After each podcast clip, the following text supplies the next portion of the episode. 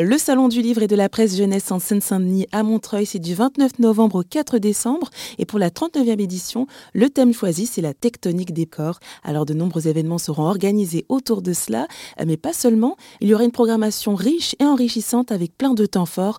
Pour rappel, ce Salon de la littérature jeunesse est une référence en France, mais aussi en Europe. Plus de 2000 auteurs français et étrangers s'y rendent et 180 000 visiteurs se pressent dans les allées. Sylvie Vassalo est la directrice de ce salon depuis 2001.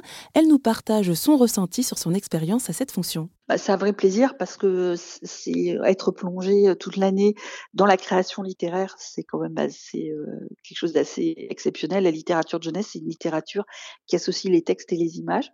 Donc c'est une littérature qui est très visuelle et on a la chance d'avoir des, des, des, dessinateurs et des dessinatrices de talent, donc c'est un vrai bonheur.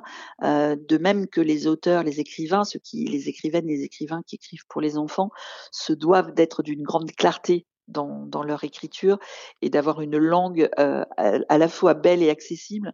Donc ce travail de mise à hauteur d'enfants, c'est un travail que moi je trouve assez exceptionnel parce que finalement il nous parle d'avenir. Si on est capable de parler euh, aux enfants d'aujourd'hui, ben, on est en train de préparer la société de demain. Donc pour moi, ce, lieu d'anticipation culturelle, il est euh, absolument important.